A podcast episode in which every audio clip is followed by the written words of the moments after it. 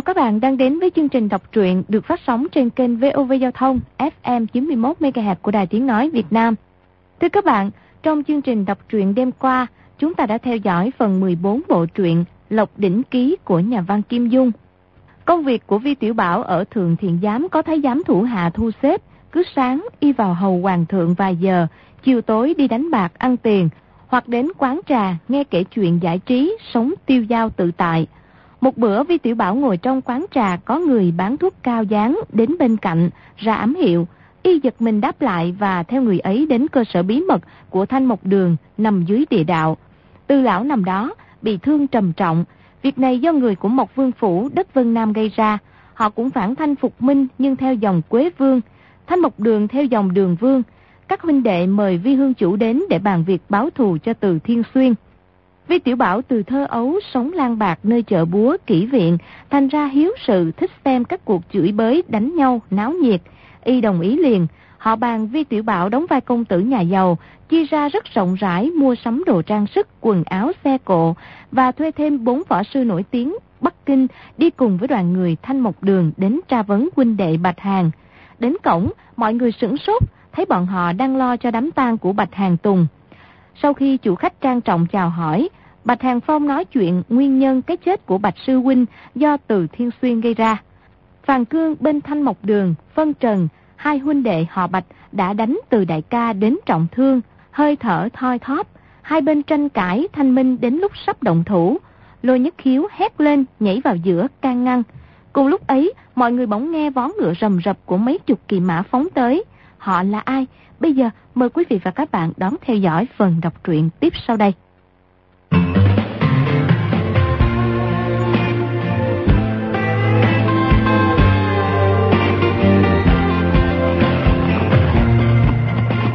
Tiếng gió ngựa càng lúc càng gần, khi vào trong hẻm, tới trước cổng thì ngừng lại.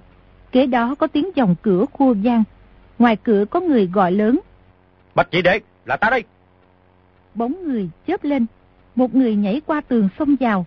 Người này khoảng bốn mươi tuổi, thần thái quy vũ, đột nhiên biến sắc, rung lên nói: "Quả nhiên, quả nhiên là Bạch Đại Đế, Bạch Đại Đế."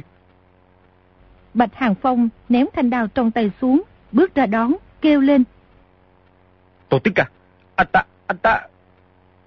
Không nói hết câu, bật tiếng khóc lớn. Bọn Mã Bắc Nhân, Phàn Cương, Quyền Trinh đều nghĩ thầm: chẳng lẽ người này là thánh thủ cư sĩ Tô Cương trong một dương phủ?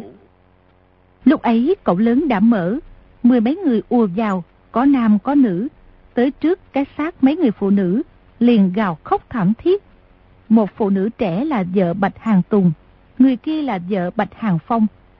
Bọn Phàn Cương, Quyền Trinh đều cảm thấy khó xử, thấy mấy người kia khóc tới mức chết đi sống lại. Nếu còn chưa đi, đợi họ khóc xong thì cho dù không động thủ cũng không tránh khỏi bị chửi bới một trận. Vi Tiểu Bảo lúc nãy bị Bạch Hàng Phong chụp một trảo nặng vào cổ tay, lúc ấy vẫn còn đau, vốn cậy đông người, định sai Phàn Cương, Quyền Trinh bắt lấy y, hay dở gì cũng đá vào mông y bảy tám cước. Không ngờ nhân thủ bên đối phương càng lúc càng đông, đánh nhau thì bên mình không chiếm được tiện nghi, tim đập thình thịch. Thấy Quyền Trinh đạo nhân liên tiếp nháy mắt, ra hiệu dưới chân bôi dầu, chạy là tốt nhất. Chính hợp ý mình, lập tức quay người bước đi, nói: "Mọi người cứ đi mua hương nến vàng bạc rồi sẽ quay lại, lấy người chết. Định trốn à? Không dễ như vậy đâu." Bạch Hàng Phong quát xong, rồi sấn lên dung chưởng phải, vỗ mạnh vào hậu tâm Phàn Cương. Phàn Cương tức giận nói: "Ai trốn?" Rồi quay lại, dung chưởng trái gạt ra, nhưng không đánh trả. Bọn Quyền Trinh cũng đều đứng lại. Người đàn ông họ Tô kia hỏi: "Bạch Nhị Đệ, các vị đây là ai? Thứ lỗi cho tại hạ mắc kém. Chúng là bọn Thiên Địa Hội. Anh ta, anh ta đã bị chúng hại chết đó." Câu ấy vừa buông ra, những người nãy giờ đang phục xuống đất khóc lớn đều nhảy bật dậy. Tiếng loảng xoảng vang lên không ngớt, đao kiếm lóa mắt, lập tức bao vây tất cả khách khứa vào giữa. Cả bốn người bọn Mã Bắc Nhân, Diêu Xuân, Lôi Nhất Khiếu, Dương Vũ Thông cũng bị bao vây. Dương Vũ Thông hô hô cười rộ nói: "Mã đại ca, Lô huynh đệ, Diêu đại phu, chúng ta gia nhập Thiên Địa Hội lúc nào vậy? Bằng vào đạo hạnh của mấy người chúng ta, che sách dép cho các bằng hữu Thiên Địa Hội cũng còn chưa xứng đáng. Hán tử trung niên họ Tô kia ôm quyền nói: Mấy vị này không phải là người Thiên Địa Hội à? Vị Diêu đại phu này chắc tên Húy là Xuân, tại hạ là Tô Cương, được tin huynh đệ họ Bạch bất hạnh thân vong, từ Uyên Bình tới đây, đang lúc đau thương chưa kịp thỉnh giáo, thật thất lễ quá. Nói tới đó, nhìn qua mọi người, vái vái làm lễ. Dương Vũ Thông ôm quyền cười nói: Nói vậy làm gì? Thánh thủ cư sĩ danh bất hư truyền, quả nhiên là một bậc anh hùng có kiến thức, có khí độ. Rồi nhất nhất giới thiệu từng người. Trước tiên chỉ Vi Tiểu Bảo nói: Vị này là Vi hương chủ của Thanh Mộc Đường Thiên Địa Hội. Tô Cương biết Thiên Địa Hội chia ra làm mười đường, hương chủ đường nào cũng là anh hùng hào kiệt, thân mang tuyệt nghệ. Nhưng vị Vi hương chủ này rõ ràng chỉ là một thiếu niên con nhà giàu, miệng còn hôi sữa, bất giác trong lòng kinh ngạc, nhưng trên mặt không động thanh sắc, ôm quyền nói: Ngưỡng mộ đã lâu, ngưỡng mộ đã lâu. Vi Tiểu Bảo cười phì một tiếng, ôm quyền đáp lễ, từ ngoài cửa bước vào nói: À, ngưỡng mộ, ngưỡng, ngưỡng, ngưỡng mộ ta gì? Tại hạ ngưỡng mộ hương chủ mười đường của Thiên Địa Hội đã lâu, ai cũng là anh hùng hảo hán. Ha, thì ra là vậy. Tô Cương thấy y dáng vẻ đanh mảnh lém đỉnh, trong lòng càng nghi ngờ. Lúc ấy Dương Vũ Thông giới thiệu những người còn lại, Tô Cương giới thiệu những người đi cùng y, trong đó có hai người là sư đệ y, ba người là sư huynh đệ với anh em họ Bạch, còn có mấy người là em họ y. Vợ Bạch Hàng Tùng phục xuống cảnh sát chồng khóc lóc thảm thiết, vợ Bạch Hàng Phong thì vừa khóc vừa khuyên giải, mấy người phụ nữ đều không bước ra gặp mặt. Diêu Xuân nói: Bạch nhị hiệp, rút lại thì vì sao Bạch đại hiệp tranh chấp với người trong Thiên Địa Hội, xin Bạch nhị hiệp nói ra xem sao. Không giấu gì các vị, các bằng hữu trong Thiên Địa Hội quả thật không biết Bạch đại hiệp đã qua đời, nếu không thì họ tới đây để chuốt chuyện không vui sao? Vậy Vi hương chủ và các vị bằng hữu tới tể xứ để làm gì? Chúng ta trước mặt chân nhân không nói giả, các bằng hữu trong Thiên Địa Hội nói Từ Thiên Xuyên, từ đại ca của họ bị bằng hữu trong một điện phủ đánh trọng thương, đã không nói được nữa. Họ chỉ muốn gọi mấy lão già bọn ta làm bạn cùng tới quý xứ, định hỏi cho rõ ràng. Nói vậy là các vị tới cửa hỏi tội chứ gì? À, chuyện đó thì không dám. Mấy người bọn ta len lỏi vào giang hồ kiếm cơm, toàn là nhờ các bạn hữu để mặt, đúng sai hay dở tự có công luận, không ai có thể nói điều trái với lương tâm. Dương tổng tiêu đầu nói rất đúng, mời các vị vào sảnh nói chuyện. Mọi người lên đại sảnh, Tô Cương bảo bọn sư đệ em họ cất binh khí đi. Bạch Hàng Phong tay cầm cương đao, nhất định không chịu buông ra. Tô Cương mời mọi người ngồi xuống xong, nói: Bạch chị đệ, tình hình lúc ấy như thế nào? Người nói cho bọn ta nghe đi.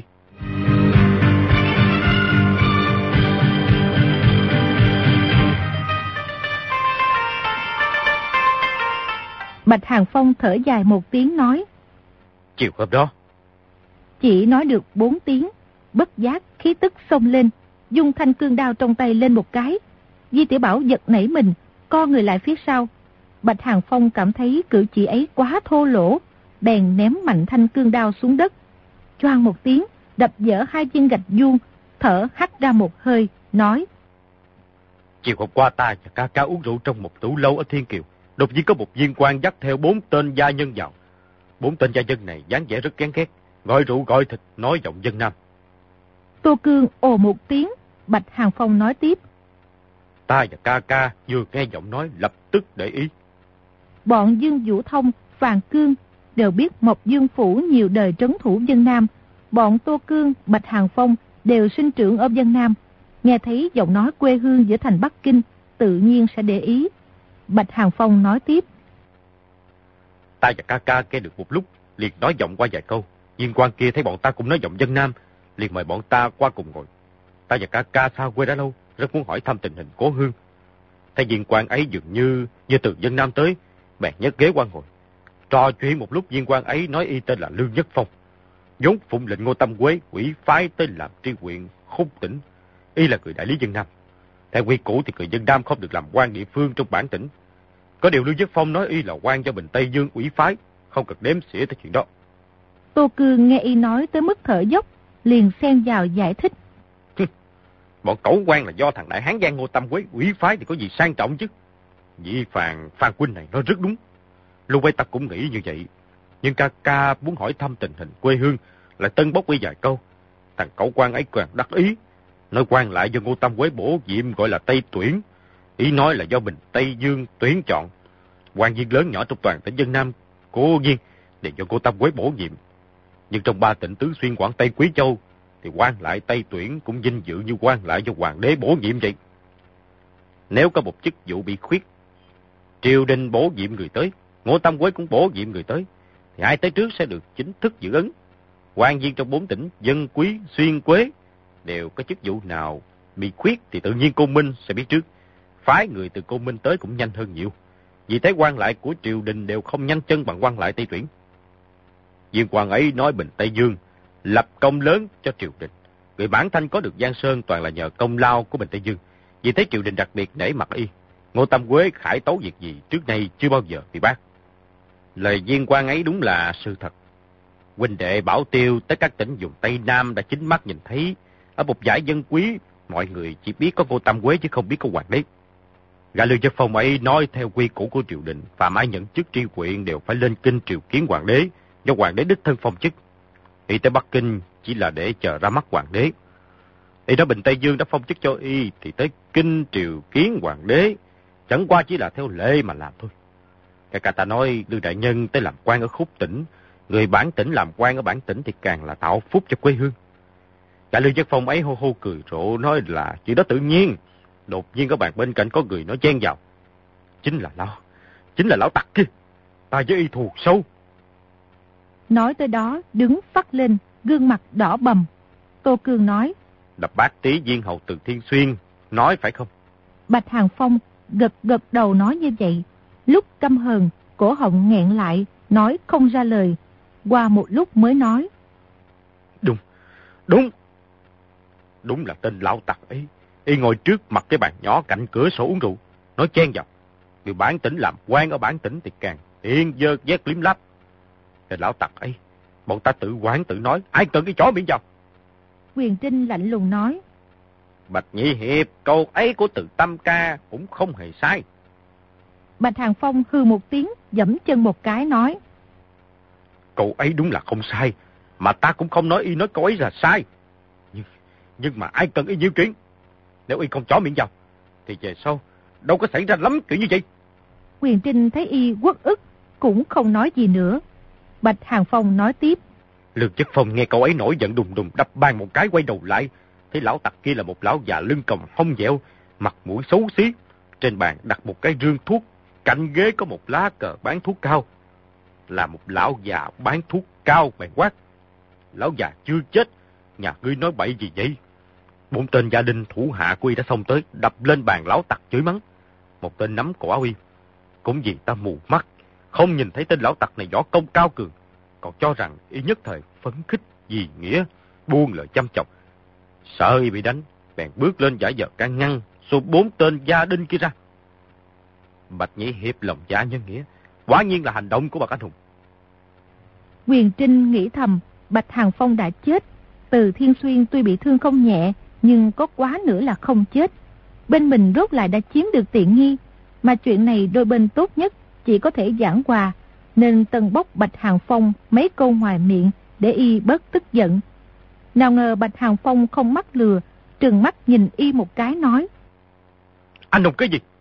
Ta là cẩu hùng thì có, hai con mắt mù không biết nhìn người, không nhận ra lão tặc ấy âm hiểm độc ác, lại còn chú ý là người tốt. Gã Lý Nhất Phong kia nổi máu quang lên, ngoác miệng chửi lớn, làm phản, làm phản. Nói trong kinh thành quả thật có nhiều dân ương bướng cần phải trừng trị. Thằng cẩu quan ấy cậy thần thế Dân Nam hạ hiếp bá tính không đủ, còn lên Bắc Kinh khinh người. Muốn khinh người cũng không phải dễ. Y luôn miệng quát tháo, sai gia đình trói tên lão tặc họ Từ giải lên quan đánh cho bốn mươi gậy, đóng công thị chúng. Lão tặc kia cười hi hi nói, đại lão gia, sao giọng ngươi khào khào như vậy không khỏe sao? Ta tặng ngươi một lá thuốc cao để dán nhé. Thì lấy trong rương thuốc ra một lá cao, song chưởng kẹp lại, lập tức đẹp bẹp lá thuốc cao ấy. Ta vừa thấy y hoàn toàn không có vẻ gì sợ hãi bọn gia đình hung thần ác sát kia, thì trong lòng đã nghi ngờ. Đến khi thấy thủ thế của y ép lá thuốc cao, bèn đưa mắt nhìn qua ca ca một cái, trong lòng hiểu ngay. Thuốc ở giữa là thuốc cao, kết thành một khối cứng, phải dùng lửa hơi nóng hồi lâu mới có thể chảy ra. Nhưng y chỉ kẹp vào giữa hai bàn tay một cái, đã dùng nội công đốt thuốc mềm ra. Công lực như thế quả thật rất cao cường. Y ép bẹp lá thuốc cao xong, hơi nóng bay lên nghi ngút. Gã Lưu Nhất Phong kia lại không hiểu ra, cứ luôn miệng thét bọn gia đình xông vào bắt người. Ta bèn không cản trở bọn chó săn của y nữa, cứ để chúng tự chuốc lấy đau khổ. Một tên gia đình thấy ta tránh ra lập tức xông vào lão tặc. Tên lão tặc cười nói, người muốn lấy thuốc cao à? Rồi nhét lá thuốc cao vào tay y. Tên gia nhân ấy chửi, ngươi làm gì thế? Lão tặc đẩy vào cánh tay y một cái. Tên gia nhân ấy xoay người lại, bơm một tiếng, lá thuốc cao nóng rực ấy vừa khéo dán lên miệng Lưu Nhất Phong.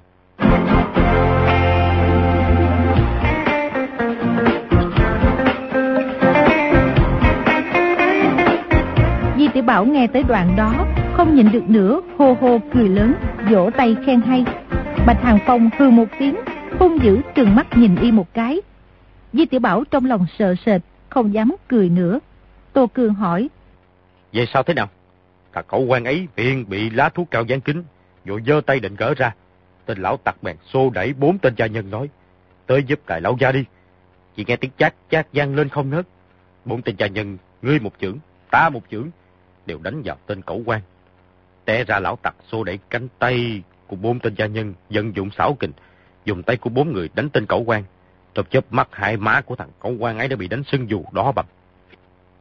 Vi Tiểu Bảo lại hô hô cười rộ, nhưng quay đầu đi, không dám nhìn Bạch Hàng Phong nữa. Tô Cương gật đầu nói, vì từ lão huynh này có ngoại hiệu là Bát Tý Viên Hầu, nghe nói về công phu cầm nã tiểu xảo có thể coi là đứng đầu trong võ lâm, quả nhiên danh bất hư truyền. Y nghĩ Bạch Hàng Tùng chết dưới tay Từ Thiên Xuyên thì võ công của lão già này cố nhiên rất cao cường, đề cao võ công của y cũng là để lại chỗ lùi cho Bạch thị song hùng.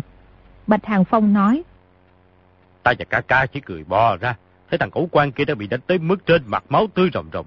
Trên tử lâu đã có không ít người nhàn rỗi đứng xem nhiệt náo. Tên lão tặc kia thì cứ la lớn, không được đánh, đại lão gia thì không được đánh. Bọn nô tài các ngươi lớn mật phạm thượng, tại sao lại đánh đại lão gia? Y nhảy tới nhảy lui sau lưng bốn tên gia đình, mau lẹ giống hệt một con khỉ lớn, đưa tay đẩy vào tay bốn tên gia đình, lại giống như tránh né, người ngoài đều không nhận ra là y giở trò ma. Đến lúc thằng cẩu quan kia đã ngã xuống đất ngất đi, y mới ngừng tay trở về ngồi xuống chỗ cũ. Bốn tên gia nhân còn cho là bị ma nhập quỷ ám, nói thế nào cũng không hiểu rõ vì sao lại dung tay đánh đại lão gia, nhưng trên tay đều dính đầy máu tươi, quả không phải giả. Bốn tên ngơ ngác một lúc rồi đỡ thằng cẩu quan kia đi. Khoái thiệt, khoái thiệt, bọn chó săn dưới quyền Ngô Tam Quế vốn đáng bị trừng trị như vậy, từ tam ca đánh thằng cẩu quan đúng là cho bá tính trong thiên hạ được một phen hả giận. Bạch Nhĩ Hiệp, sao lúc ấy ngươi không giúp y giải quyết? Bạch Hàng Phong lập tức khí tức xông lên, lớn tiếng nói, lão tặc đang dở bản lĩnh ra đánh người, tại sao ta phải giúp y? Là y đang đánh người chứ không phải là y đang bị đánh. Bạch Nhĩ Hiệp nói đúng, lúc đầu y không biết Từ tam ca thân mang võ công, nhưng không phải đã kiến nghĩa dũng vi ra tay ngăn cản bọn gia nhân hành hung rồi sao? Thằng cậu quan ấy và bọn gia đình đi rồi, ca ca ta gọi trưởng quỷ trong tử lâu tới, nói tất cả những bàn kế chén dĩa bị hư hỏng đều cho y bồi thường, tiền rượu của tên lão tặc kia cũng do bọn ta trả. Tên lão tặc kia cười cảm ơn, ca ca ta gọi y qua cùng uống rượu. Tên lão tặc hạ giọng nói, ngưỡng mộ anh danh của Tùng Phong huynh đệ đã lâu, may mắn được gặp. Ta và ca ca đều giật mình nghĩ thầm, thì ra y đã sớm biết lai lịch của bọn mình, mà bọn mình lại không biết y là ai. Ca ca ta nói thật xấu hổ, xin hỏi tôn tính đại danh của lão gia. Lão tặc cười nói, tại hạ là Từ Thiên Xuyên, nhất thời không nhịn nổi múa búa qua cửa lỗ ban trước mặt hiền tôn trọng, thật là đáng cười. Lúc ấy bọn ta vẫn không biết Từ Thiên Xuyên lai lịch ra sao, nhưng nghĩ y đánh thằng cẩu quan thì tự nhiên là người đồng đạo. Nếu thằng cẩu quan ấy không bị y đánh no đòn, thì anh em ta cũng sẽ đánh cho một trận. Ba người bọn ta uống rượu nói chuyện phím hay rất hợp nhau, nhưng trong tủ lâu không tiện nói chuyện, bèn mời y về đen cơm. À, té ra Từ tam ca tới đây, có phải động thủ trong phủ không? Ai nói là động thủ trong phủ? Trong nhà bọn ta làm sao có thể đánh nhau với khách? Như vậy không phải là khinh rẻ người ta sao? Anh em họ Bạch anh phong hiệp cốt, quyết không làm những việc như thế. Bạch Hàng Phong nghe y liên tiếp ca ngợi mình, rốt lại cũng gật gật đầu với y, tỏ ý cảm ơn, nói, anh em ta đưa tên lão tặc về đây cung kính tiếp đãi, hỏi tại sao y nhận ra anh em ta, y cũng không giấu giếm, nói mình là người Thiên Địa Hội. Lúc anh em ta tới Bắc Kinh, Thiên Địa Hội của y đã được tin, vốn là muốn kết giao với anh em ta. Y đánh địch cẩu quan trên Tử Lâu, một là vì căm hận Ngô Tam Quế, hai là cũng vì muốn kết giao với anh em ta. Tên lão tặc ấy rất biết ăn nói, khiến anh em ta coi y là người tốt. Về sau nói tới chuyện phản Thanh phục Minh, ba người nói chuyện càng lúc càng hợp. Mọi người cảm thấy buồn cười, chỉ là ngại mặt Bạch Hàng Phong nên không dám cười ra tiếng. Bạch Hàng Phong nói, về sau ba người bọn ta, mọi người nói tới chuyện phản Thanh phục Minh, nói sau này giết sạch người Thác Đác, rồi sẽ tôn phụ con cháu hoàng đế Hồng Vũ lên ngôi như cũ. Cà cà ta nói lúc hoàng thượng Băng Hà ở Giếng Điện, chỉ lưu lại một vị thái tử nhỏ, đúng là một vị anh chúa thông minh duệ trí, hiện đang ẩn cư để thăm sơn cùng cốc. Tên lão tặc kia nói chất mệnh thiên tử rõ ràng đang ở Đài Loan.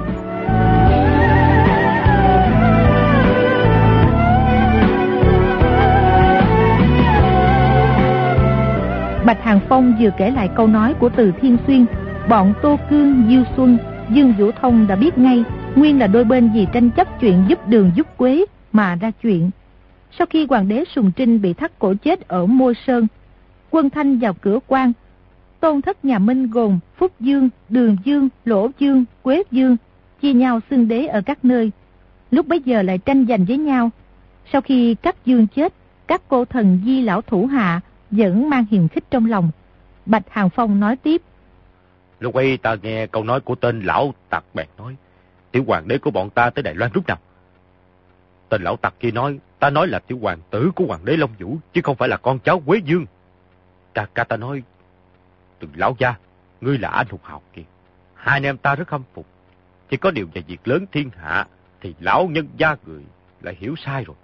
Hoàng đế Sùng Trinh băng hà, Phúc Dương tự lập, Phúc Dương bị quân Thanh bắt, Đường Dương bất hạnh chết vì nạn nước, thì thiên tử Vĩnh Lịch ta làm chủ thiên hạ.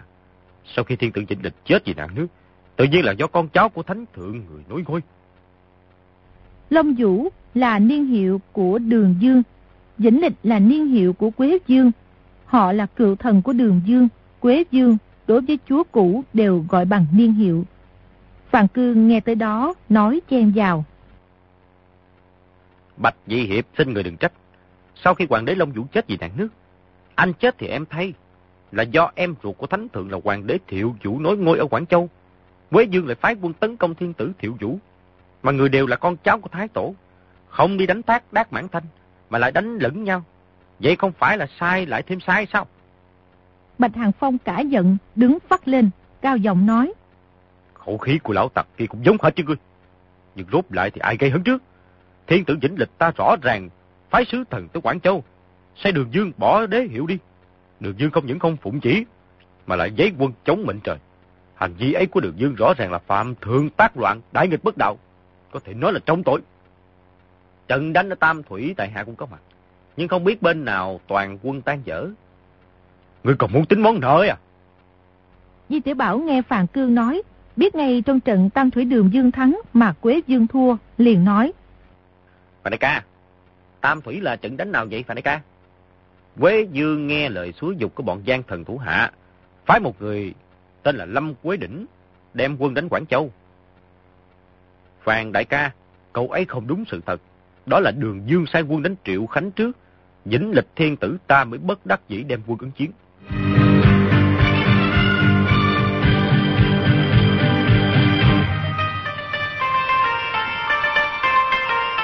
Đôi bên ngươi một câu ta một câu, toàn nói chuyện cũ, dần dần tới chỗ Kiếm Tuốt Cung Dương lại định động thủ.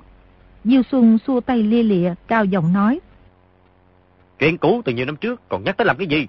Bất kể ai thắng ai bại cũng có gì vinh dự, sau cùng há không phải là đều bị quân Thác Đác tiêu diệt cả sao? Mọi người nghe thế lập tức im bặt, đều có ý xấu hổ. Tô Cương nói, Bạch nhị đệ, đại nghĩa ở đó vốn không hết sức tranh cãi thì không được, vậy sao thế nào? Bạch Hàng Phong thoáng đỏ mặt, cao giọng nói, lời tên lão tặc ấy là giống hết với lời của vị vị vị Phàn sư phó này. Anh em ta tự nhiên phải phân tích minh bạch cho y. Đôi bên càng nói càng lớn tiếng, không ai chịu nhường nhịn ai. Cà cà ta lúc tức giận một chưởng đập vỡ nát cái bàn trà. Lão tặc kia cười nhạt nói, người nói lý không hơn được người thì định động gió phải không? Bạch thị sông Mộc của Mộc Vương Phủ oai danh vang dội, Ta là một kẻ vô danh tiểu tốt trong thiên địa hội, nhưng cũng không sợ. Câu ấy của y rõ ràng nói y là một kẻ vô danh tiểu tốt trong thiên địa hội, cũng cao hơn hai nhân vật thành danh của Mộc Vương Phủ. Cả ca ta nói, ta tự đập nát bàn ghế trong nhà ta, có liên quan gì tới ngươi? Ngươi mở miệng khinh rẻ Mộc Vương Phủ là cậy vào cái gì thế? Đôi bên càng cãi càng căng, cuối cùng hẹn nhau giờ tí hôm ấy so tài ở thiên đàng. À, thì ra là trận phân tranh này nguyên do là như vậy. Đêm ấy bọn ta tới thiên đàng phó ước, nói vài câu là động thủ cho tên lão tặc kia. Nghĩ chắc là hai người đánh một. À, nhưng mà không biết Bạch Đại Hiệp xong vào trước hay là Bạch Nhị Hiệp xong vào trước. Hai anh em ta trước nay liên thủ, đối phó với một người cũng hai người xông lên, đối phó với một trăm người cũng hai người xông lên. À, thì ra là như vậy. Vậy nếu động thủ với thằng nhỏ như ta thì hai anh em các ngươi cũng cùng xông vô luôn hả? Bạch Hàng Phong tức giận gầm lên một tiếng, dung chưởng đập xuống đỉnh đầu Di Tiểu Bảo. Tô Cương giương tay trái ra chụp cổ tay Bạch Hàng Phong, nói: Bạch Di đây không được. Thật, thằng tiểu nữ quỷ này, mỉa mai ca ca đã chết của ta. Di Tiểu Bảo thích miệng lưỡi ăn người, không ngờ lại kéo cả Bạch Hàng Tùng đã chết vào đó. Thấy y lồng lộn như phát điên, trong lòng sợ hãi, cũng không dám nói gì nữa. Tô Cương nói: Bạch Di Đệ, oan có đầu nợ có chủ, là họ Từ kia hại chết Bạch Đại Đệ. Chúng ta chỉ có thể tìm họ Từ tính sổ thôi.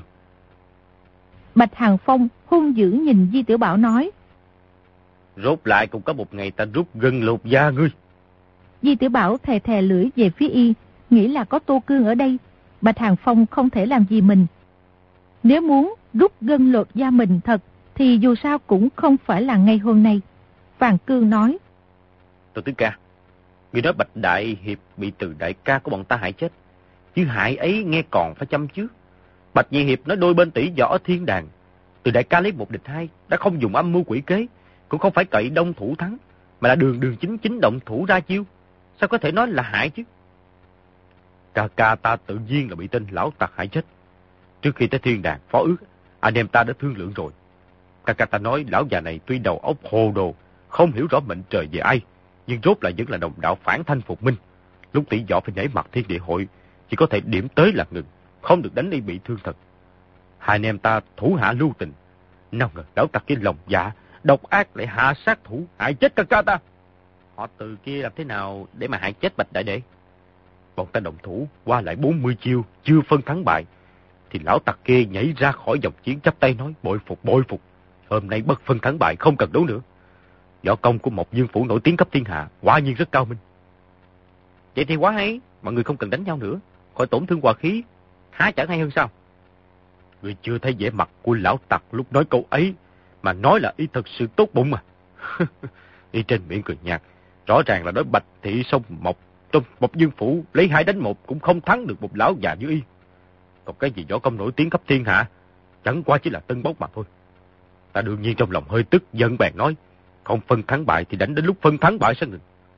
Tên lão tặc kia tuy nhanh nhẹn, nhưng sức lực không bằng anh em ta, nếu đánh nhau lâu thì nhất định phải thua. Y định không đánh nữa, chẳng qua là muốn thừa cơ chuồn đi. Lúc ấy bọn ta lại đánh nhau tiếp.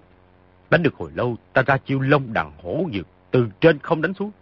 Lão tặc kia quả nhiên mắc câu, nghiêng người tránh qua. Chiều ấy hai anh em ta đã luyện tập thuần thục. Ca ca ta bèn ra chiêu hoành tảo thiên quân, chân trái quét ngang qua bên phải, tay phải quét ngang qua bên trái, khiến y không sao tránh được. Y nói tới đó, bèn ra chiêu hoành tảo thiên quân làm mẫu. Quyền Trinh đạo nhân gật đầu nói: Chiêu này tả hữu giáp kích, khiến người ta tránh qua trái không được, qua phải cũng không xong, quá nhiên lợi hại. Tên lão tặc ấy thân hình co lại một cái, đột nhiên đánh vào bụng ca ca ta. Ca ca ta xông chưởng lật lại, đè vào ngực y cười nói: Ngươi thua. Đúng lúc ấy đột nhiên bóp một tiếng, lão tặc kia rất độc ác, rõ ràng đã dùng thủ pháp rất nặng. Ta thấy tình thế không xong, ra chiêu cao sơn lưu thủy, song quyền trước sau đập vào bối tâm y. Lão tặc kia loạng choạng một cái lùi ra, ca ca ta đã miệng phun máu tươi, ngã lăn xuống đất. Ta hoảng sợ vội tới đỡ ca ca. Lão tặc kia cười nhạt mấy tiếng, loạng choạng bỏ đi. Ta vốn có thể đuổi theo đánh thêm vài quyền giết chết đi, nhưng nghĩ tới thương thế của ca ca không rảnh đếm xỉa tới y. Ta đỡ ca ca ta về. Trên được đi y chỉ nói được bốn chữ: Trả thù cho ta, rồi tắt thở. Tô Tứ Ca, chúng ta không trả được mối thù này thì cũng uổng làm ngươi. Nói tới đó, nước mắt chảy giàn giụa.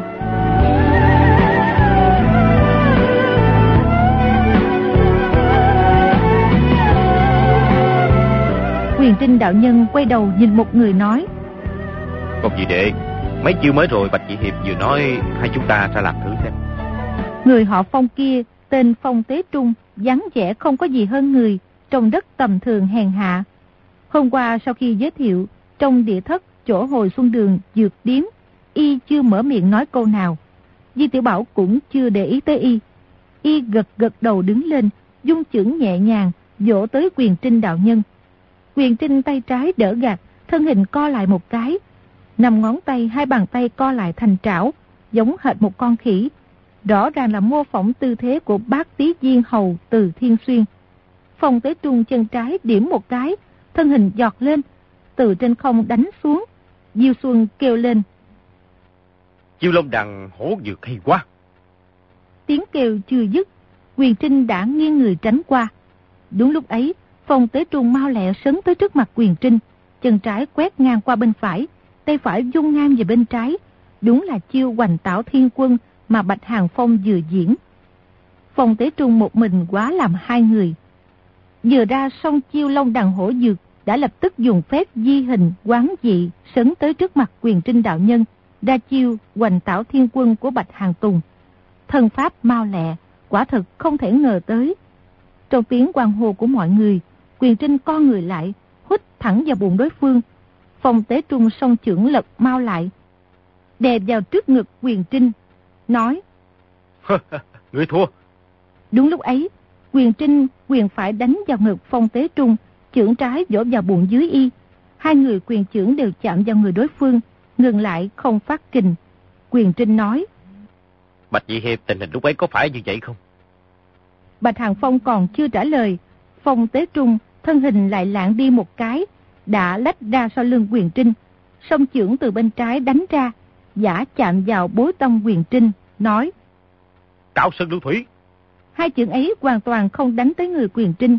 Mọi người chợt qua mắt lên một cái, y lại đã đứng trước mặt Quyền Trinh, hai tay đè lên ngực Quyền Trinh, để quyền chưởng của Quyền Trinh đè lại vào bụng và ngực y, trở lại tư thế ban đầu. Hai lần tới lui ra vào, quả thật như quỷ mị.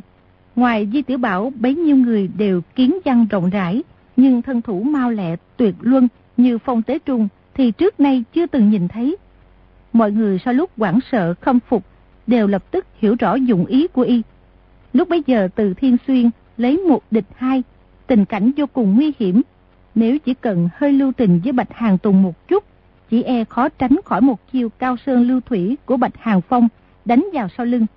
Quyền Trinh lại nói: Bạch Dị Hiệp, tình hình lúc ấy có phải như vậy không? Bạch Hàng Phong mặt xám như tro, từ từ gật đầu. Phong Tế Trung thân pháp lên xuống mau lẹ, cố nhiên khiến người ta mắc qua đầu dáng, nhưng y mô phỏng chiêu thức của hai anh em mình mà bộ vị thủ pháp không hề sai chạy, giống hệt như được sư phụ mình dạy cho.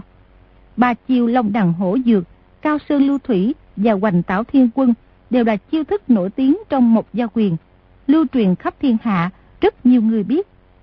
Phong Tế Trung biết sử dụng cũng không có gì lạ, nhưng một người sử dụng ba chiêu quyền cước ấy, trước sau thay đổi vị trí, thân pháp mau lẹ, quả thật ít thấy. Lại thêm chiêu nào cũng rất rõ ràng, đúng quy hợp thức, pháp độ nghiêm chỉnh. Anh em mình cả đời chỉ luyện Mộc gia quyền mà vẫn còn thua xa. Phong Tế Trung thu chưởng đứng lên nói: Đạo trưởng, xin cởi áo bào ra, đắc tội. Quyền Trinh sửng sốt, không hiểu dụng ý của y, nhưng cũng theo lời cởi đạo bào ra. Vũ khẽ một cái, chợt hai mảnh vải từ đạo bào rơi xuống đất, lại mang hình hai bàn tay. Chỗ trước ngực đạo bào rõ ràng có hai lỗ thủng mang hình bàn tay. Nguyên là mới rồi, Phong Tế Trung đã dùng chưởng lực đánh rách đạo bào của y. Quyền Trinh không kìm được biến hẳn sắc mặt, bất giác đưa tay đè lên ngực, nghĩ thầm chưởng lực của Phong Tế Trung đã đánh nát được tấm đạo bào cực mềm, thì mình quyết không lẽ nào không bị thương. Nhưng sờ một cái, thấy trước ngực cũng không có gì lạ. Phong Tế Trung nói: Âm kình trên chưởng lực của Bạch Đại Hiệp còn hơn tại hạ nhiều. Thì đại ca trước ngực đã bị nội thương rất nặng, lại thêm sau lưng chịu hai quyền Cao Sơn Lưu Thủy, chè khó giữ được tính mạng. Mọi người nhìn thấy Phong Tế Trung dùng chưởng lực âm nhu đánh thủng hai vết có hình bàn tay lên đạo bào của Quyền Trinh. Công lực như thế, so với công lực một mình biến làm hai người trước sau giáp kích lại càng kinh người. Không ai không hoảng sợ, quên cả khen ngợi. Vi Tiểu Bảo nghĩ thầm, Hải lão công hôm trước đánh thúng một vết bàn tay trước áo mình, chị e cũng là dùng thủ pháp này. Tô Cương và Bạch Hàng Phong nhìn nhau một cái, thần sắc đều thê thảm. Nhìn thấy võ công của Phong Tế Trung như thế, bên mình bất cứ ai cũng còn thua y xa, lại thêm y biểu diễn chiêu thức một phen, rõ ràng tuy Từ Thiên Xuyên ra trọng thủ giết chết người, nhưng cũng là bị bức bách vào chỗ không làm sao được. Lúc bị anh em họ Bạch ra chiêu sát thủ trước sau giáp kích, cố gắng tự bảo vệ, tính ra cũng không hề đuối lý. Tô Cương đứng lên nói, vị Phong gia này võ công cao cường, khiến tại hôm nay được mở rộng tầm mắt. Nếu Bạch đại đệ của ta có được võ công của Phong gia, cũng quyết không bị họ Từ kia hại chết. Bạch đại hiệp võ công cực cao, mọi người trên giang hồ đều biết. Tô tứ hiệp cũng không cần khách khí. Bạch Hàng Phong hung dữ nhìn y một cái, nhưng không thể nói là võ công của anh mình kém cỏi. Vi Tiểu Bảo lại nói, võ công của Bạch nhị hiệp cũng cực cao, mọi người trên giang hồ cũng đều biết. Phàn Cương sợ y càng nói càng vô vị, lại gây rắc rối, bèn chắp tay nhìn Tô Cương và Bạch Hàng Phong nói, hôm nay quấy rầy quá nhiều, xin cáo biệt. Khoan đã, chúng ta tới trước linh vị của Bạch đại hiệp dập đầu vài cái. Chuyện này nói ra mọi người trong lòng đều khó chịu, nhưng đừng để làm thương tổn hòa khí giữa Mộc Vương Phủ và Thiên Địa Hội. Quyền Trinh nói xong, rảo bước tới trước linh đường. Bạch Hàng Phong hai tay giang ra, lớn tiếng nói, ca ca ta chết không nhắm mắt, không cần các ngươi giờ dịch khóc lóc. Bạch nhị hiệp đừng nói là tỷ võ lỡ tay, vô ý đã thương Bạch đại hiệp. Cho dù từng đại ca của bọn ta cố ý, ngươi cũng không thể căm thù tất cả Thiên Địa Hội. Bọn ta tới lạy một lạy trước linh sàng là nghĩa khí đồng đạo võ lâm thôi. Đạo trưởng nói rất đúng, Bạch nhị đệ, chúng ta không thể để mất lễ số. Lúc ấy, Vi Tiểu Bảo, Quyền Trinh, Phàn Cương, Phong Tế Trung, Diêu Xuân, Mã Bắc Nhân, cả bọn nhất tề tới lạy trước linh đường của Bạch Hàng Tùng. Vi Tiểu Bảo vừa dập đầu, vừa lầm rầm trong miệng, dập đầu ba cái đứng lên. Bạch Hàng Phong cao giọng nói, vừa rồi ngươi nói những gì? Ta thầm cầu khấn, nói với anh linh của Bạch đại hiệp trên trời. Bộ liên quan gì tới ngươi hả? Ngươi lầm rầm không rõ ràng, cầu khấn những gì?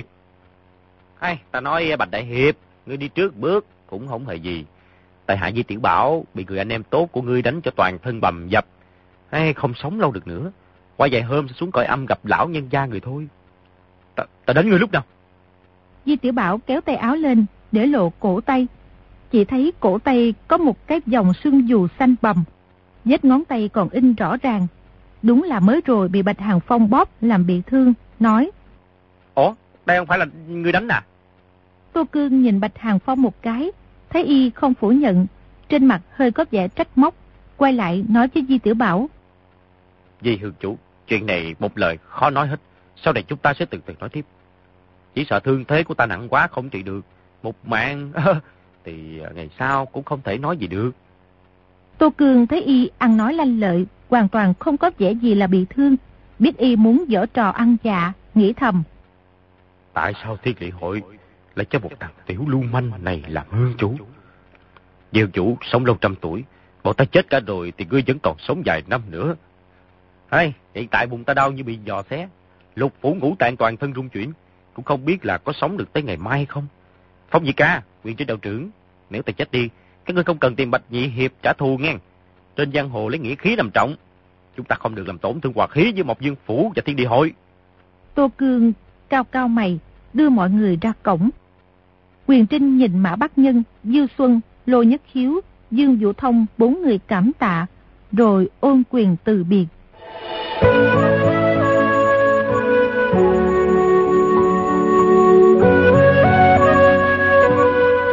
Đoàn người Thiên Địa Hội về tới hồi xuân đường Dược Điếm. Vừa tới ngoài cửa đã thấy tình hình không hay, bàn ghế ngã đổ, hơn chục ô thuốc nhỏ trong cửa hiệu và thuốc men tung tóe trên khắp mặt đất. Mọi người vội vàng bước vào, gọi luôn mấy tiếng, không nghe ai trả lời. Vào trong nội đường, chỉ thấy viên trưởng quỹ to béo và hai người làm công đều đã chết nằm dưới đất. Hiệu thuốc này ở nơi vắng vẻ, nhất thời cũng không có ai tụ tập đứng xem. Quyền Trinh bảo Cao Ngạn Siêu, ra đóng cửa lại, đừng để người ngoài bước vào. Chúng ta bỏ xuống xem từng đại ca. Rồi dỡ nắp gián đậy trên địa đạo lên, chạy xuống địa thất kêu lên, từ đại ca, từ đại ca. trong địa thất cũng trống không. Từ Thiên Xuyên không biết đã đi đâu. Phàn Cương tức giận gầm lên. Chúng ta phải sống chết với bọn giặc ở Mộc Vương Phủ. Mau mời Dương Tổng tiêu đầu tới đây làm chứng. Nếu họ muốn hại chết Từ đại ca thì đã hạ thủ đây rồi. Còn nếu đã bắt y đi thì chắc không giết chết đi đâu. Lúc ấy, bèn sai người đi, mời bọn bốn người Dương Vũ Thông, Diêu Xuân tới. Bọn Dương Vũ Thông thấy tình trạng viên trưởng quỷ to béo bị giết, đều phẫn nộ, cùng nói. Chị không nên để buộc, chúng ta lập tức tới Dương Liễu Hồ Đồng đòi người. Cả bọn lại tới Dương Liễu Hồ Đồng. Bạch Hàng Phong mở cửa ra, lạnh lùng nói. Các vị tới làm gì? Bạch Nhị Hiệp biết rồi mà còn hỏi. Hành vi như thế thiệt là mất mặt Mộc Vương Phủ. Mất mặt cái gì? Hành vi gì? Thì đại ca của bọn ta đâu? Mau đưa y ra đây. Các cư dân lúc người ta không đề phòng giết chết ba người làm công của bọn ta trong hồi xuân đường. Đúng là hạ lưu vô sĩ. Nó bay. Cái gì mà hồi xuân đường, hồi thu đường. Cái gì mà ba người làm công? Tô Cương nghe tiếng đi ra hỏi. Các chị đi rồi lại quay lại là có gì vậy Bảo? Tô Tứ Hiệp, chuyện này có lẽ các ngươi không đúng đâu. Thị phi khó tránh khỏi công luận. Các ngươi cho dù muốn trả thù thì cũng không thể tùy ý giết chết kẻ cô cơ. Trong kinh thành mà làm những việc như thế thì liên luyện không nhỏ đó nghe. Họ nói gì vậy? Ai mà biết? Đúng là lạ thật. Tô Tứ Hiệp, Bạch Nhị Hiệp, chỗ trú sở của Thiên Địa Hội có ba người làm công bị giết. Từ Thiên Xuyên sư phó cũng bị bắt đi. Chuyện này đen trắng phải trái thế nào thì mọi người cứ từ từ mà nói. Xin các người nể mặt mấy người bọn ta, thả Từ sư phó ra trước đã. Từ Thiên Xuyên bị người ta bắt à? Ôi, thật kỳ lạ. Các vị nhất định là ghi bọn ta làm. Nhưng các vị vừa ngồi cùng với bọn ta, chẳng lẽ ai có thể biết thuật phân thân? Dĩ nhiên các ngươi sai người đi hạ thủ, chuyện đó có gì là khó. Nếu các vị không tin thì cũng không còn cách nào. Nếu các ngươi muốn vào lục soát thì cứ tùy tiện. Thánh thủ cư sĩ Tô Cương, Tô Tứ Ca trước đây nói một là một, hai là hai, đã có bao giờ bị đặt đâu. Nói thật với các ngươi, nếu lão tặc họ Từ kia mà rơi vào tay bọn ta thì sẽ lập tức một đao chém làm hai đoạn. Ai hơi đâu bắt về để mà tốn cơm nuôi yên. Trong chuyện này chị e còn có tình tiết khác. Tại hạ mạo muội muốn tới chỗ trú sở của quý hội xem một lần, không biết có được không? Bọn Quyền Trinh thấy dáng vẻ hai người không giống như giả, nhất thời không quyết định được chủ ý. Phàn Cương nói. Tô Tứ Hiệp, mọi người tới xin ngươi nói một câu. Rốt lại Từ Thiên Xuyên, Từ đại ca của bọn ta có rơi vào tay các người không? Không. Ta có thể đảm bảo Bạch Nhị Đệ của bọn ta hoàn toàn không có liên quan gì tới chuyện này. Tô Cương có tiếng tăm rất lớn trong võ lâm. Mọi người đều biết y là hán tử ngay thẳng. Y đã nói y không bắt Từ Thiên Xuyên thì ắt là không phải giả. Quyền Trinh nói. Nếu đã như thế thì mời hai vị tới tể xứ xem. Diêu chủ, người nói sao? Vi Tiểu Bảo nghĩ thầm. Ngươi đã mời người ta tới xem còn hỏi ta làm sao? À, đạo trưởng nói thế nào thì thế đấy đi. Cho dù ba người của bọn ta đều bị ngươi đánh chết thì mời hai người bọn họ tới dập đầu tạ tội cũng là hợp đạo lý thôi. Tô Cương, Bạch Hàng Phong đều trợn mắt nhìn y, nghĩ thầm. Tiểu quỷ nhà ngươi, một câu là nhất định như thế. Nói bọn ta đánh chết ba người của các ngươi. Đoàn người trở về hồi xuân đường. Tô Cương, Bạch Hàng Phong nhìn kỹ tình trạng của viên trưởng quỷ to béo và hai người làm công, đều là bị đánh mất mạng, xương sườn gãy nát, thủ pháp rất bình thường, nhìn không ra là gia số võ công của phái nào. Bạch Hàng Phong nói. Chuyện này chúng ta phải tra xét cho rõ ràng. Nếu không bọn ta sẽ không làm rõ được mối quan. Mang nỗi quan không gột rửa được cũng không hề gì. Về sau sẽ có lúc rõ ràng. Chỉ là Từ đại ca rơi vào tay đối phương, cũng phải mau nghĩ cách cứu người. Mọi người lục soát phía trước phía sau hiệu thuốc, lại xuống địa thất xem xét kỹ, nhưng không tìm thấy chút đầu mối nào. Nhìn thấy trời sắp tối, Tô Cương, Bạch Hàng Phong và bốn người bọn Dương Vũ Thông cáo từ ra về, hẹn sẽ chia nhau tìm kiếm trong thành Bắc Kinh. Phàn Cương nói. Tô Tứ Hiệp, Bạch Nhị Hiệp, các ngươi nhìn rõ rồi chứ? Khuya đêm nay bọn ta phải phóng quả đốt nhà, tiêu hủy hết vết tích xác chết. Đã nhìn rõ rồi, may là ở gần đây không có người. Đốt hiệu thuốc này đi cũng tốt, khỏi bị quan phủ tra xét. Tô Cương và Bạch Hàng Phong đi xong, mọi người trong Thanh Mộc Đường nhao nhao bàn bạc, đều nói Từ Thiên Xuyên nhất định bị Mộc Vương Phủ bắt đi. Nếu không tại sao sớm không sớm, muộn không muộn, vừa đánh chết người của đối phương thì Từ Thiên Xuyên đã lập tức mất tích. Nhiều lắm là hai người bọn Tô Cương, Bạch Hàng Phong hoàn toàn không biết mà thôi. Mọi người lại bàn bạc nên phóng quả đốt nhà thế nào. Vi Tiểu Bảo vừa nghe nói phải phóng quả đốt nhà, lập tức vô cùng hưng phấn. Quyền Trinh nói.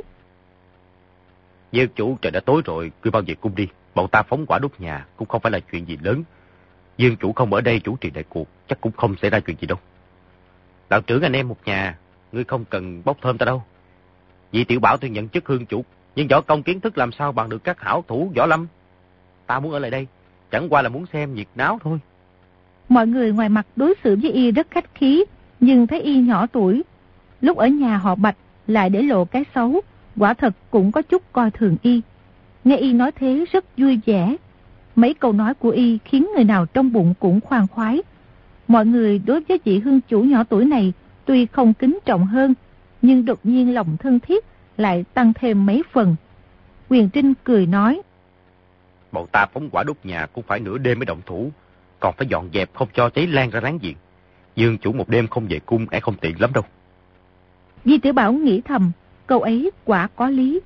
Trời vừa tối là cửa cung đã đóng, không ai vào được. Tuy mình được tiểu hoàng đế sủng ái, nhưng người trong cung đều để ý. Nếu trái điều cấm ngủ ở ngoài, thì tội danh quả thật không nhỏ. Đành thở dài một tiếng, nói, ừ, đáng tiếc, đáng tiếc. Nếu nắm lửa này để ta đốt thì thật rất là thú vị. Sau này chúng ta sẽ đốt nhà người ta giữa ban ngày, nhất định sẽ mời Dương chủ tới châm lửa. À, Cao đại ca, đại trưởng phu, một lời nói ra, người, người không được quên nghe. Cao Ngạn Siêu giật mình, nhảy dựng lên rồi nói, việc vị hương chủ giao phó làm sao thuộc hạ dám không tuân lệnh. Được rồi, sáng mai chúng ta tới Dương Liễu Hồ Đồng đốt nhà họ Bạch chứ. Chuyện đó thì phải bàn bạc, tổng đại chủ mà biết thì có quá nữa sẽ trách phạt đó. Vi Tiểu Bảo lập tức thấy cục hứng, bèn thay mặc quần áo tiểu thái giám vào. Cao Ngạn Siêu gói quần áo giày mũ mới của y thay ra cầm ở tay. Mọi người túa ra bốn phía tra xét, hoàn toàn không có người của Mộc Dương phủ rình rập. Lúc ấy bèn cho Vi Tiểu Bảo đi giữa, đưa y ra đường, thuê một chiếc kiệu nhỏ tiễn y về cung. Vi Tiểu Bảo nhìn bọn huynh đệ gật gật đầu, lên kiệu ngồi xong. Cao Ngạn Siêu đưa bọc quần áo vào kiệu. Một huynh đệ trong hội bước tới thò đầu vào kiệu, hạ giọng nói, Dương chủ, sáng sớm ngày mai tốt nhất mời ngươi tới trụ phòng của Thượng Thiện Giám xem xem. Xem gì? Cũng không có gì.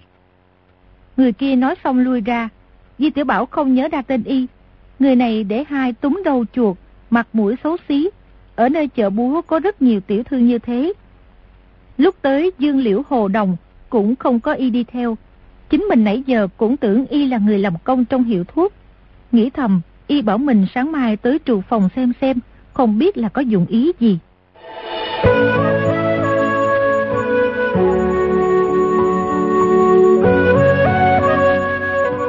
Dù sao, việc giám sát ngự trụ phòng cũng là chức trách của y. Sáng sớm hôm sau, Vi Tiểu Bảo liền tới đó. Thượng ti vừa tới, từ bọn thái giám đương trực tới người dưới trong trụ phòng ai cũng tất tả, pha trà thơm, bưng nước nóng. Vi Tiểu Bảo ăn vài miếng điểm tâm, nói, thức điểm tâm của các ngươi nấu cũng rất không kém nghe. Có điều tốt nhất là nên học nấu cái kiểu Dương Châu á. Dạ, dạ. Nếu không có gì công công chỉ dạy thì chúng tôi cũng không biết. Dạ, dạ, dạ. Công công nói thế nào chúng tôi sẽ làm như thế, đảm bảo không sai đâu. Vi Tiểu Bảo vừa nhìn thấy người ấy thì giật nảy mình. Chính là người tối hôm qua muốn y tới trụ phòng để xem. Viên thái giám lo việc mua thức ăn, rồi bước tới trước mặt Vi Tiểu Bảo thỉnh an. Vi Tiểu Bảo chỉ người kia hỏi, người này là ai? À, đây là Tiền Lão Bản, chủ lò mổ Tiền Hưng Long ở Bắc Thành. Hôm nay đặc biệt có ý tốt, đích thân chở mười con heo vào cung. Rồi quay đầu nói với Tiền Lão Bản, Lão Tiền, hôm nay đúng là ngươi đã gặp vận may mắn lớn rồi đó nghe. Vị Quế công công này là tổng quản Thượng Thiện Giám của bọn ta đó, là người thân tín nhất của hoàng thượng trong cung. Bọn ta làm đương sai trong cung, mà lúc bình thường cũng không được gặp mặt lão nhân gia người một lần. Nhất định là kiếp trước người đã gõ mỏ tụng kinh ba đời mới gặp được Quế công công. Tiền Lão Bản quỳ xuống, hướng về phía Vi Tiểu Bảo dập đầu bình bình mấy cái, nói, à, vị công công này là cha mẹ cơm áo của tiểu hiệu, hôm nay mới có diện bái kiến, đúng là tổ tiên họ Tiền tích đức.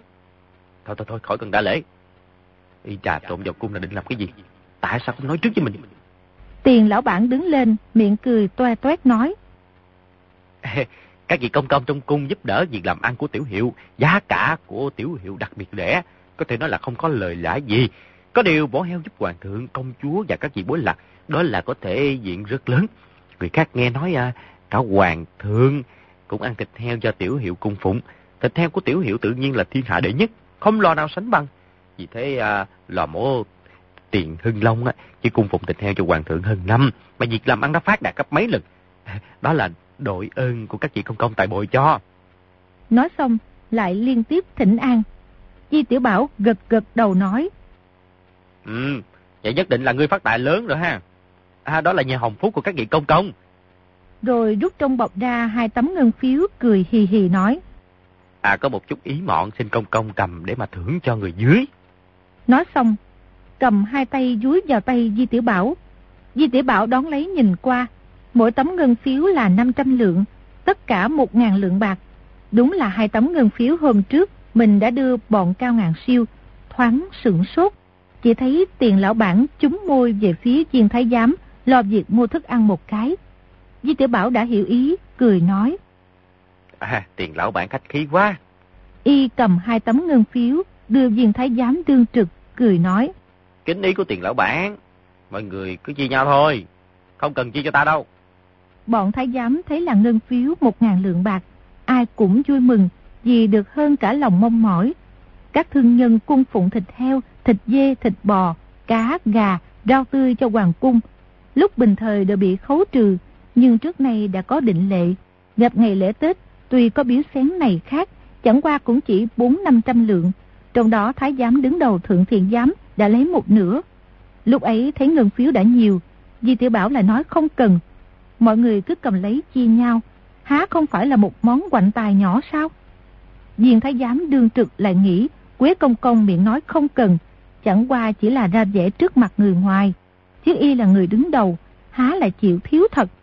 Tiền lão bản nói: À, Quế công công, à, người thể tất cho các vị công công biện sự như vậy thì là hiếm có. Người không chịu nhận lễ, tiểu nhân trong lòng thấy áy náy. Thôi vậy, à, tiểu hiệu có nuôi được hai con heo Phục Linh Hoa Điêu, tính ra vô cùng quý hiếm.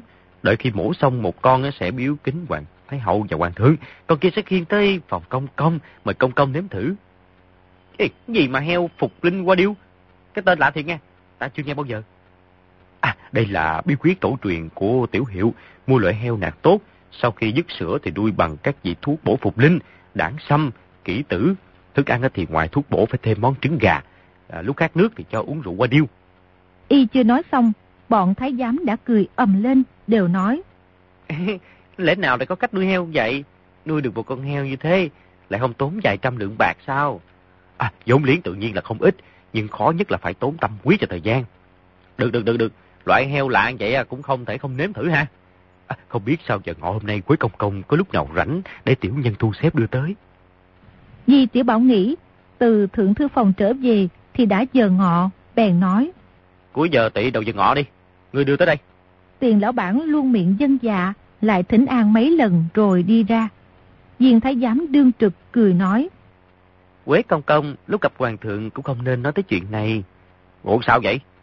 Quy củ trong cung, phàm là những thức ăn kỳ lạ thì không thể dâng lên cho hoàng thái hậu, hoàng thượng và các vị bối lạc công chúa. Nếu ăn xong lại có chút chuyện gì hả, thì mọi người có được mấy cái đầu. À, à, à đúng rồi đó, đúng rồi đó. Hoàng thượng tuổi trẻ hiếu kỳ, nghe nói tới loại heo Phục Linh Hoa Điêu kỳ lạ này, nếu lại sai mang thêm nếm thử thì quan hệ tới bọn nô tài chúng ta rất lớn. Mà nói lại, loại thịt heo muôn cây ngàn đắng nuôi được như thế này không phải thường xuyên có được. Nếu một hoàng thượng ăn vào thấy vừa miệng, hạ luôn một đạo thánh chỉ sai ngự trù phòng, ngày nào cũng phải dâng lên, thì mọi người chỉ còn cách treo cổ tự tử thôi. Người đúng, người suy nghĩ chu đáo à. Và đây là quy củ của ngự thiện phòng các đời truyền lại. Tất cả những rau quả còn tươi đều không được dâng lên thái hậu và hoàng thượng. Cái gì? Rau quả tươi không dâng lên, chẳng lẽ chỉ dâng rau quả để qua đêm hả? Y tuy đứng đầu Thượng Thiện Giám đã vài tháng, nhưng đối với mọi việc trong ngự trù phòng vẫn chưa hề lưu tâm. Viên thái giám đương trực cười nói: Dâng những rau quả để qua đêm thì ngàn vạn lần không dám. Có điều một số rau quả chỉ có trong một vài tháng trong năm, chúng ta không thể dâng lên.